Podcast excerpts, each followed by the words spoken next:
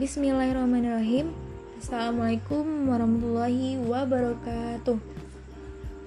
Halo teman-teman semua. Apa kabarnya nih? Semoga kalian baik-baik saja Dan selalu diberi kesehatan oleh Allah ya. Baiklah, kenalin nama aku Mayrizatul Fitri Mahasiswa Stay Sebi Jurusan Manajemen Bisnis Syariah sekarang duduk di bangku MBS 19B. Nah, di episode podcast kali ini aku akan membahas tentang manajemen organisasi terkait mata kuliah manajemen syariah. Nah, berhubungan sekali kan keduanya sama-sama manajemen. Tapi yang aku bahas yaitu manajemen organisasi. Oke, uh, manajemen organisasi ini ada lima pembahasan loh. Nah, lima pembahasannya yaitu terkait pengertian, fungsi, struktur, prinsip, dan juga nilai-nilai organisasi teman-teman.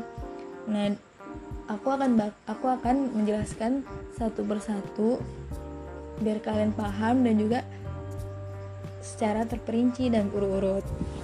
Oke, okay, uh, eh, next langsung aja kita masuk pembahasan pertama yaitu pengertian organisasi apa sih organisasi itu? Dan juga apa sih emang organisasi menurut Islam?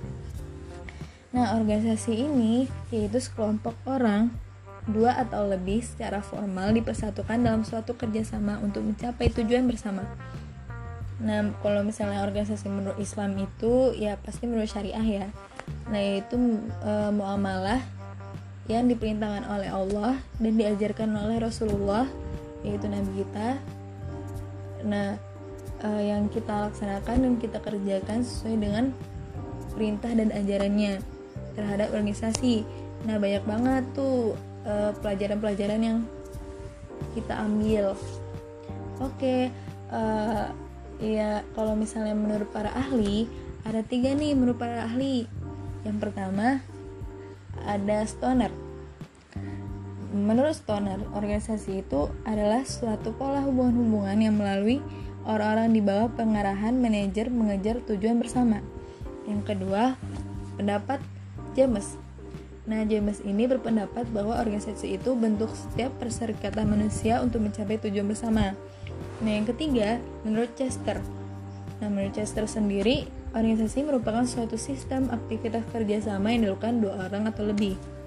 Jadi kita kita simpulkan bahwa uh, organisasi ini tuh sekelompok orang dua orang atau lebih secara formal dipersatukan dan kerjasama untuk mencapai tujuan bersama. Jadi emang bagus banget organisasi ini dilakukan sekelompok dan mencapai tujuan bersama. Berarti dilakukan bareng-bareng. Nah oke okay, lanjut. Pembahasan kedua yaitu fungsi perorganisasian. Nah fungsi di sini itu ada tiga yang pertama, fungsi merumuskan serta memutuskan perhatian atau mengarahkan para manajer dalam usaha memperoleh dan mempergunakan sumber daya organisasi. Fungsi yang kedua dapat digunakan sebagai dasar dan alasan perorganisasian. Fungsi yang ketiga dapat membantu organisasi untuk memperoleh SDM yang dibutuhkan. Nah, itu tiga fungsi dalam perorganisasian. Oke, lanjut pembahasan yang ketiga. Nah, di sini nih uh, prinsip berorganisasi.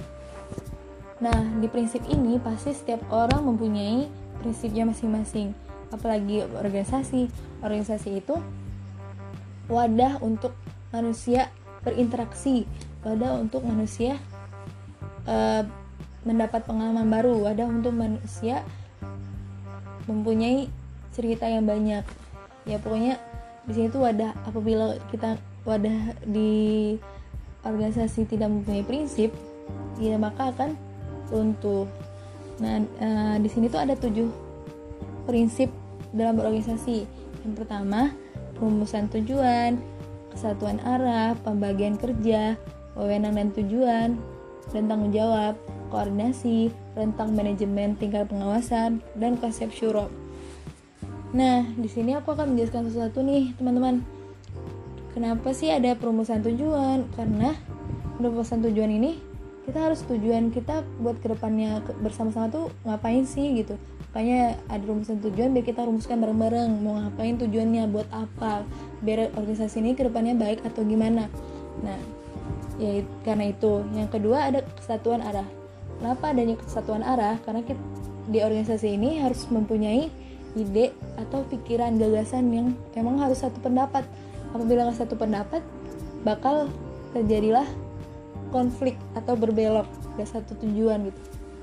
Hanya diadakan satu pemikiran satu uh, ide satu gagasan dia satu arah satu jalan gitu. Terus yang ketiga ada pembagian kerja. Nah pembagian kerja di sini uh, diadain di organisasi karena biar kita uh, beraktivitas dalam bekerja.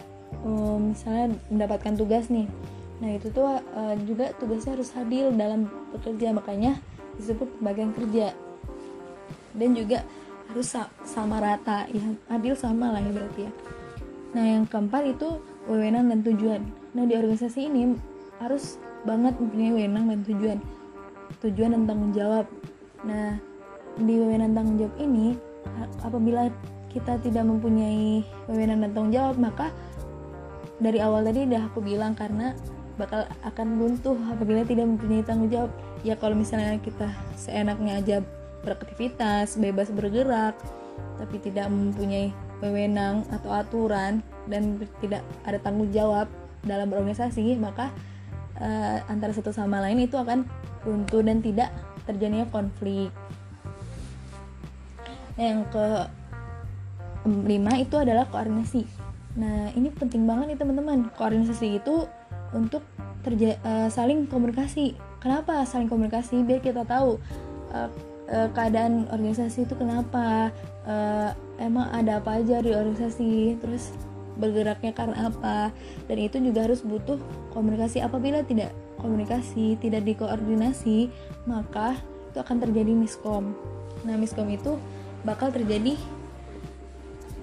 konflik bakal terjadi antara percekcokan antara satu sama lain tapi ya diusahakan kita harus berkomunikasi antara satu sama lain. Soalnya dalam situ kita harus tahu semua tentang terkait organisasi. Makanya itu penting banget nih berkoordinasi tuh teman-teman. Terus yang keenam itu rentang manajemen tingkat pengawasan. Kenapa di sini dibilang rentang manajemen tingkat pengawasan? Karena uh, tingkat pengawasannya itu penting banget apabila dalam organisasi apabila tidak ada pengawasan sama sekali itu bakal rentang banget uh, rentang dalam hal kenapa adanya rentang manajemen tingkat pengawasan ka, uh, karena di organisasi ini harus ada yang mengawas. Apabila tidak ada yang mengawas bakal terjadilah uh, terjadi organisasi ini bakal tidak terurus tidak teratur maka dari itu harus mempunyai tingkat pengawasan yang lebih nah lanjut yang terakhir itu konsep syuro Nah, di prinsip konsep syuro ini adanya konsep bermusyawarah ya. Syuro kan bermusyawarah. Nah, di sini di organisasi harus adanya harus diadakan bermusyawarah. Kenapa harus diadakan bermusyawarah? bermusyawarah? Karena uh, bermusyawarah ini penting banget untuk me, untuk melihat kondisi yang ke depannya gimana dalam organisasi untuk mencapai tujuan ke depannya dalam organisasi maka digabungkan semuanya dalam bermusyawarah biar mendapat ide sasar uh, saran kritik ataupun pendapat-pendapat dari orang lain makanya itu uh, diadain musyawarah dalam organisasi Nah, ya, lanjut pembahasan keempat yaitu struktur organisasi. Nah, struktur organisasi ini ada tujuh struktur. Yang pertama penanggung jawab, dewan penasehat, ketua, bendahara, sekretaris, divisi-divisi, dan anggota. Nah, di sini aku akan menjelaskan satu-satu ya, teman-teman. Yaitu yang pertama nih penanggung jawab. Penanggung jawab di sini ya sebagai pengontrolan anggota kayak emang di atasnya ketua. Nah, apalagi kalau dan dia juga mengontrol ketua. Apalagi misalnya kalau misalnya ketuanya dalam pembagian kelompok gak adil atau dalam pe pekerjaannya kurang maksimal nah itu akan di akan dilihat oleh tanggung jawab kinerjanya gimana. Nah yang kedua itu ada dewan penasehat. Yang dewan penasehat ini bertugas untuk menasehat orang-orang yang lagi ada kendala atau masalah nah di sini dewan penasehatlah yang akan datang menghampiri anggota atau ketua atau eh, bagian-bagian uh, di organisasi yang uh, yang ingin solusi atau penasehat. Terus yang ketiga itu ketua. Dan di sini ketua sendiri itu mengetuai atau mengkepalai. Jadi jadi pemimpin bagi semuanya. Bagi, bagi sekretaris, bendahara, divisi dan anggota. Kenapa dia mengetuai atau memimpin? karena apabila tidak mempunyai ketua maka anggota yang lain tuh nggak bisa bergerak dan nggak bisa mempunyai inovasi yang lebih gitu karena di sinilah adanya ketua itu biar kinerjanya teratur biar kinerja ke depannya semakin bisa terkontrol gitu oleh ketua. Nah yang keempat itu ada bendahara. Tugas bendahara di sini yaitu pastinya mengelola keuangan dong. Nah dia yang memegang duit yang me menulis paskas menulis keuangan yang terdapat dalam organisasi. Nah lanjut yang kelima itu sekretaris. Nah sekretaris di sini tugasnya itu me membuat surat eh, surat kayak surat surat izin surat meminta izin ke sekolah pokoknya surat menyurat terus juga notulensi apabila setelah rapat tuh ada notulensi itu biasanya. Nah itu tugas sekretaris. Nah yang keenam itu ada divisi. Nah di sini nih divisi ini ada bagiannya nih. Ada divisi acara media akomod konsumsi dan juga humas. Nah tugas tugas-tugasnya di sini ya acara itu sebagai yang membuat acaranya yang menstruktur acaranya ke depannya mau gimana gitu acara organisasi ini ada apa aja gitu. Nah yang kedua ada divisi media. Divisi media ini untuk dokumentasi setiap acara. Apabila ada acara yang besar atau acara kecil nah itu bakal ada dokumentasi publik publik dokumentasi. Nah yang ketiga itu ada akomod. Nah akomod di sini tuh uh, divisi yang memang ditugaskan untuk mengangkat barang yang apabila dibutuhkan selama acara atau dibutuhkan dalam organisasi. Nah, yang keenam, eh, yang keempat itu ada divisi konsumsi. Nah, ini nih enak banget kalau jadi konsumsi itu menyediakan makanan, uh, menyediakan ya pokoknya menyediakan konsumsi buat setiap acara gitu setiap acara organisasi.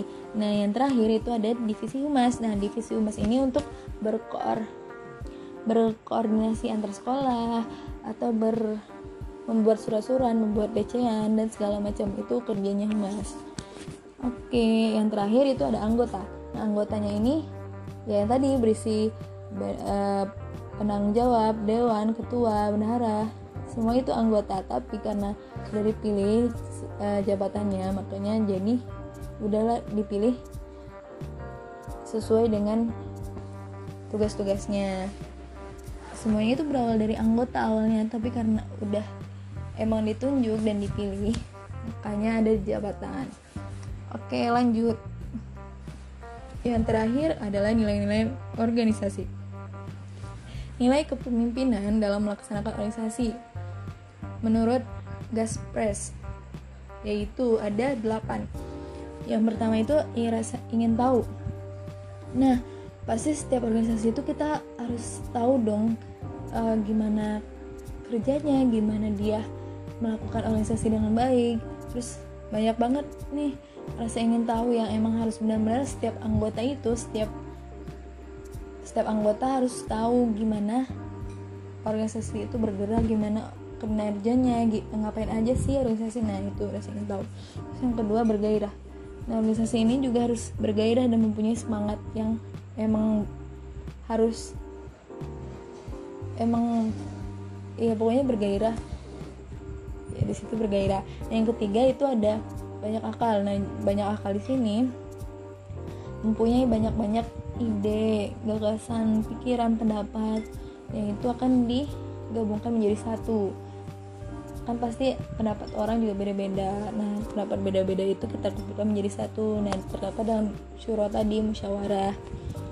Nah yang keempat itu ada bertanggung jawab ya setiap orang yang terpilih dalam organisasi pasti harus bertanggung jawab di kehidupan sehari aja bertanggung jawab apalagi di organisasi lebih harus bertanggung jawab karena emang kita harus kita memegang amanah yang udah diberikan. Emang memegang suatu tanggungan yang berat gitu harus diselesaikan. Makanya itu kita harus mempunyai tanggung jawab. Apabila nggak mempunyai tanggung jawab maka akan terjadilah kecekcokan konflik dan buntunya organisasi. Nah yang kelima itu ada kerjasama. Nah kerjasama di sini yaitu antara kerjasama kelompok. Kalau tidak ada kerjasama nggak mungkin akan secara individu. Nah maka dari itu kita harus memikirkan ini bareng-bareng. Terus apa pun dalam terdapat dalam organisasi kita harus lakukan bersama-sama. Makanya itu disebut kerjasama. Yang keenam itu ada memiliki komitmen nah di sini tuh penting banget ya sejenis lah sama prinsip. Nah komitmen ini setiap orang pasti punya komitmen. Yaitu kalau misalnya dia mau buat kalau misalnya dari diri sendiri nggak punya komitmen maka ya udah ke mana-mana juga pasti secara bebas gitu. Nggak punya prinsip diri gitu. Apalagi sama kayak di organisasi. Uh, di organisasi ini harus mempunyai komitmen. Kalau misalnya nggak punya komitmen ya balik dari awal bakal terjadi konflik dan bercekcok. Makanya itu komitmen dalam organisasi ini sangat penting biar menjadi wadah penegak gitu. Biar organisasi ini eh, teratur biar ada aturan biar uh, biar terjalannya dengan rapi tersusun itu. Nah yang ketujuh itu terbuka. Nah di sini nih para anggota itu harus saling terbuka. Ada ada yang ada masalah atau ada yang harus ceritakan ini emang harus dibuka misalnya harus diceritakan karena emang harus kita dapat solusi kritik dan saran sebagai macam. Uh, karena emang satu sama lain itu uh, dalam organisasi harus ada. Kalau misalnya nggak ada ya bakal terjadi ya bagi dari awal gitu. Nah, yang kedelapan, yang terakhir itu adalah memberi semangat. Nah, di sini tuh teman-teman, kalau kita sendiri tidak punya semangat, pasti bakal apa ya? E, bisa dibilang kalau tidak mempunyai semangat dari diri sendiri itu bakal anggota yang lain nggak bergerak. Jadi e, utamakanlah diri kita yang punya semangat gitu buat mengingatkan teman-teman yang dalam hal kebaikan, dalam hal apa pun itu pokoknya intinya kita mempunyai semangat untuk merangkul teman-teman kita uh, ada yang saya atau punya masalah kita bilang minta solu, kita kasih solusinya. Pokoknya kita harus memberi semangat antara satu sama lain ya begitulah pembahasannya dari awal sampai akhir. Panjang banget ya teman-teman. Oke uh, baiklah. Uh, apabila semoga bermanfaat ya walaupun sedikit buat kalian semua apabila ada kata yang salah tolong diperbaiki uh, kesalahan datang dari aku sendiri kebenaran itu datang dari Allah. Dan ya walaupun sedikit pembelajaran atau yang saya yang aku jelaskan itu cuma sedikit saya semoga bermanfaat buat kalian gitu. Ya udah sekian semuanya terima kasih. Semoga bermanfaat ya. Semoga kalian juga bisa mengikuti apa yang udah aku jelaskan. Semoga aku juga bisa memperbaiki diriku sendiri dari manajemen organisasi ini. Sekian dan terima kasih. Assalamualaikum warahmatullahi wabarakatuh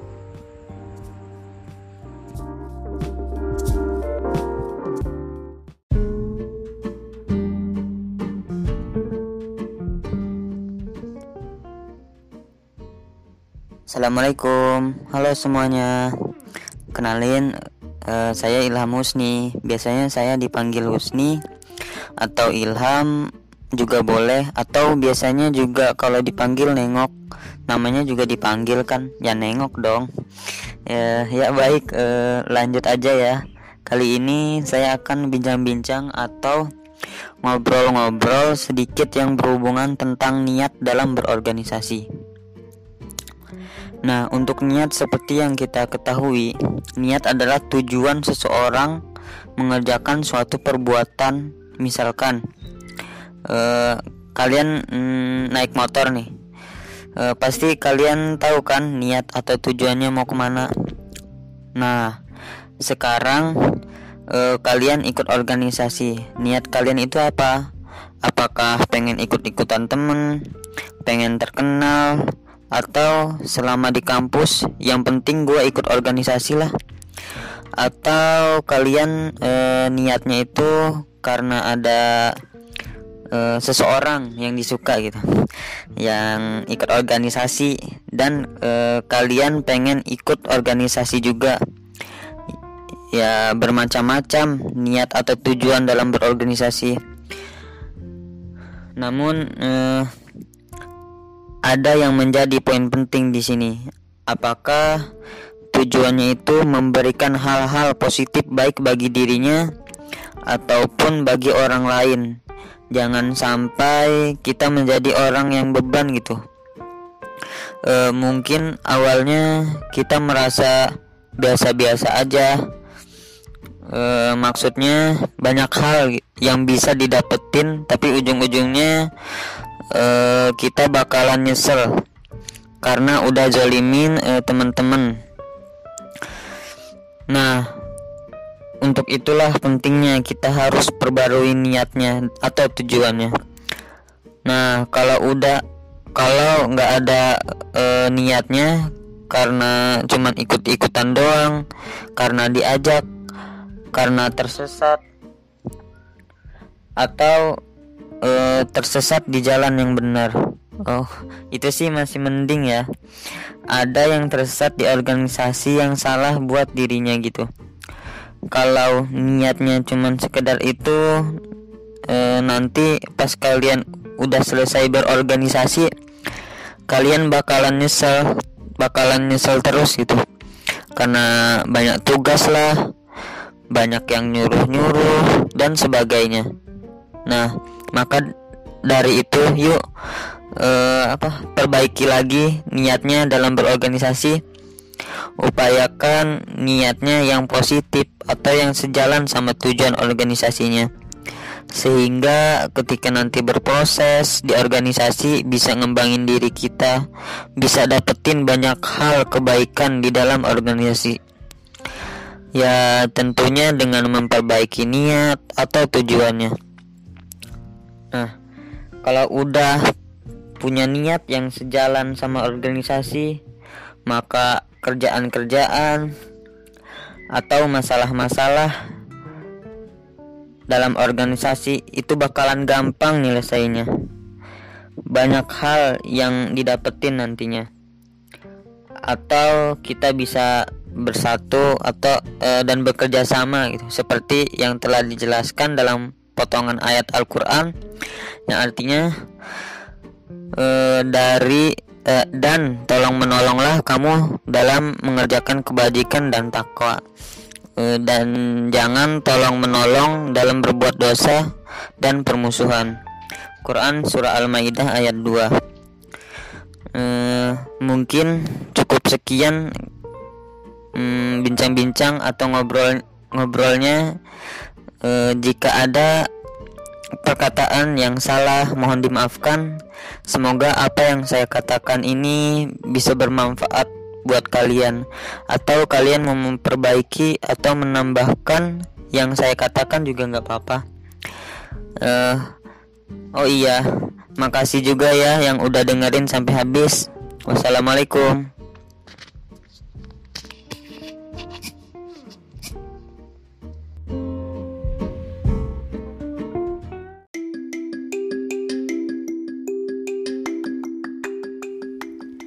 Assalamualaikum warahmatullahi wabarakatuh. Bagaimana nih keadaan teman-teman hari ini?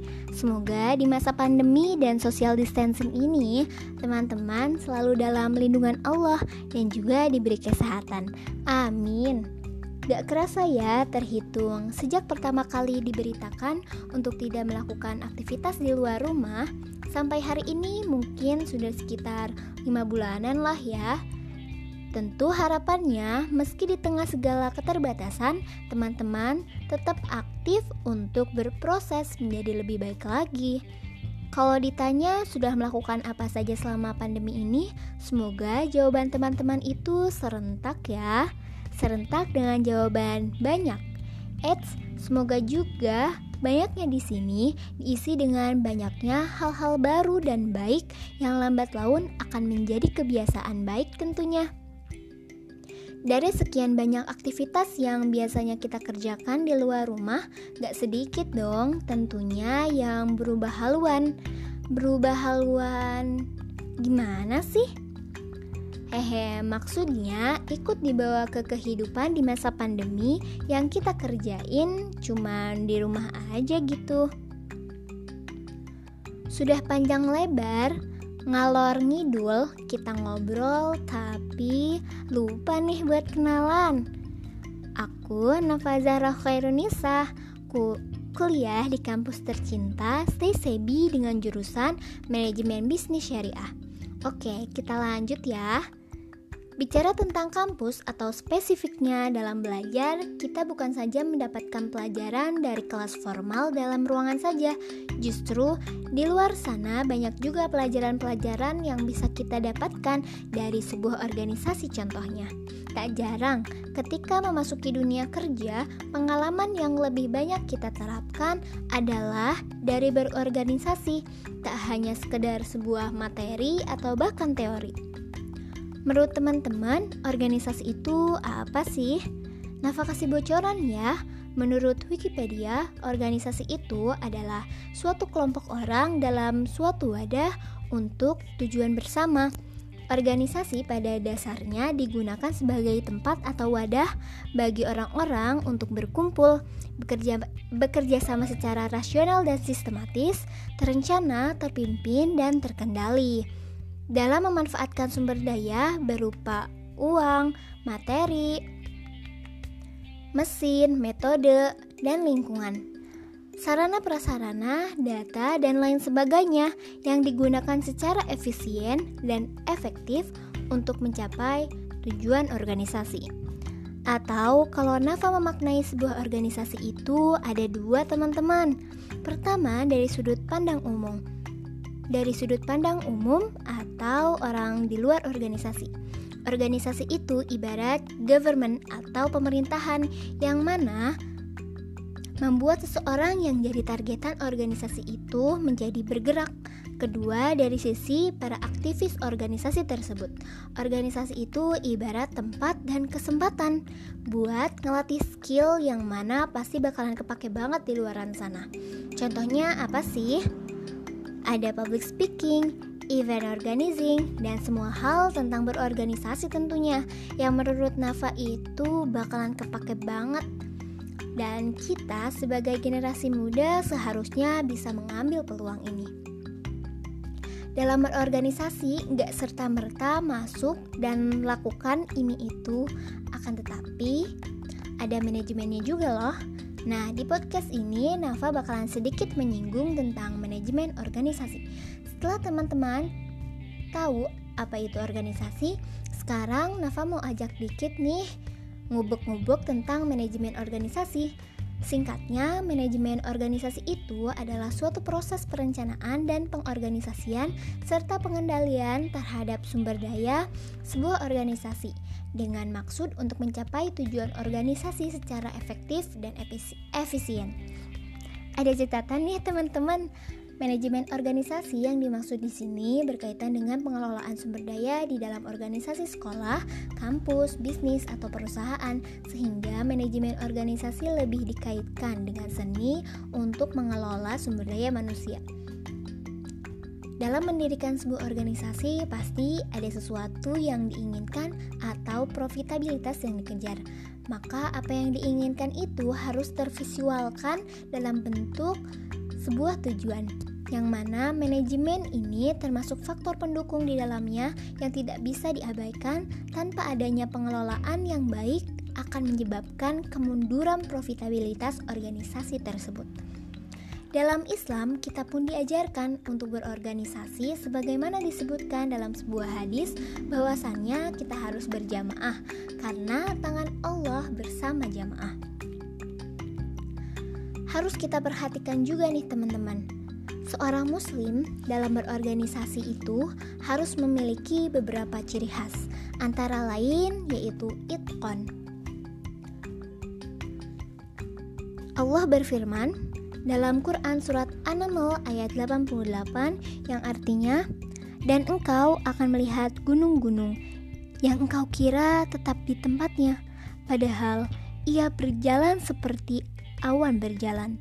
Itulah ciptaan Allah yang menciptakan dengan sempurna segala sesuatu. Sungguh dia maha teliti apa yang kamu kerjakan Itkon ini menunjukkan seseorang atau sekelompok orang dalam mencapai tujuan organisasinya dengan rapi maupun tuntas. Juga ada ta'awun, dan tolong menolonglah kamu dalam mengerjakan kebaikan dan takwa dan jangan tolong menolong dalam berbuat dosa dan permusuhan. Quran surat Al-Maidah ayat 2. Dengan ta'awun atau tolong menolong dalam sebuah organisasi, maka suatu pekerjaan yang berat pun akan terasa ringan sehingga pencapaiannya akan semakin cepat jika dilakukan bersama tentunya. Juga dengan sampai juga jangan sampailah ya organisasi ini malah dijadikan ajang pamer dan unjuk diri. Bukannya malah bekerja sama atau tolong menolong, malah saling senggol menyenggol. Juga selanjutnya ada ihsan. Dan siapakah yang lebih baik agamanya dari orang yang ikhlas menyerahkan dirinya kepada Allah sedang dia pun mengerjakan kebaikan dan ia mengikuti agama Ibrahim yang lurus. Dan Allah mengambil Ibrahim menjadi kesayangannya. Quran Surat An-Nisa ayat 125 Merasa bahwa sesuatu yang kita kerjakan Allah pasti melihat dan menyatakan merasa atau tidak Allah tetap melihat dan mengetahui apa yang kita perbuat menyelimuti diri dengan rasa ihsan akan menjauhi seseorang tersebut dari perbuatan yang tidak sesuai dengan syariat. Di samping itu, dengan rasa ihsan yang berarti profesional dalam bekerja, baik dalam pelaksanaan dan bagus dalam memberi, Rasulullah Shallallahu Alaihi Wasallam menggambarkan bahwa termasuk sebaik-baik sebaik-baiknya manusia adalah orang yang panjang umurnya dan baik amal perbuat perbuatannya. Mau nggak tuh jadi sebaik-baiknya manusia? Tentunya mau ya. Yang terakhir itu ada mujahadah. Syekh Imam Al-Ghazali berkata, mujahadah adalah kunci hidayah. Tidak ada kunci untuk memperoleh hidayah selain mujahadah. Biasanya jika mendengar kata-kata ini, hal yang akan terbesit di pikiran teman-teman mungkin tentang jihad di jalan Allah. Betul nggak tuh? Mungkin juga ada juga yang mengartikan sebagai perang dan lain sebagainya.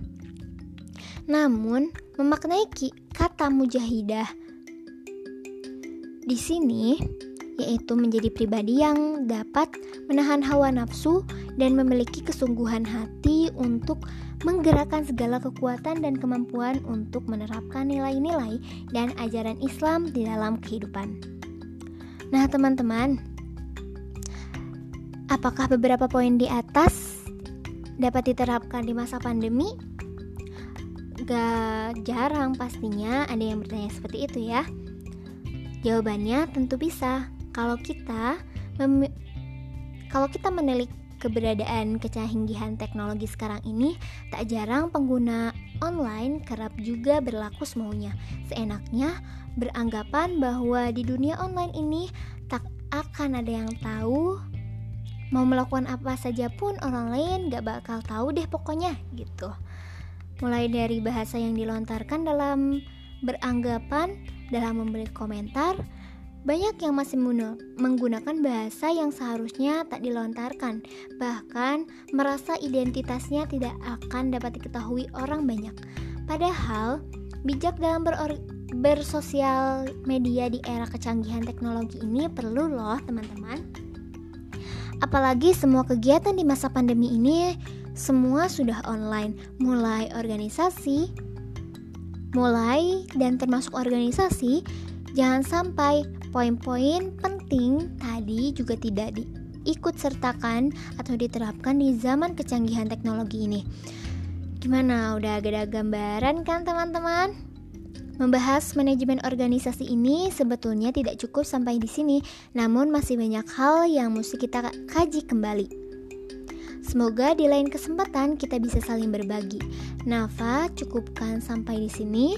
Salam P3, penggerak pembawa perubahan. See you next time. Wassalamualaikum warahmatullahi wabarakatuh.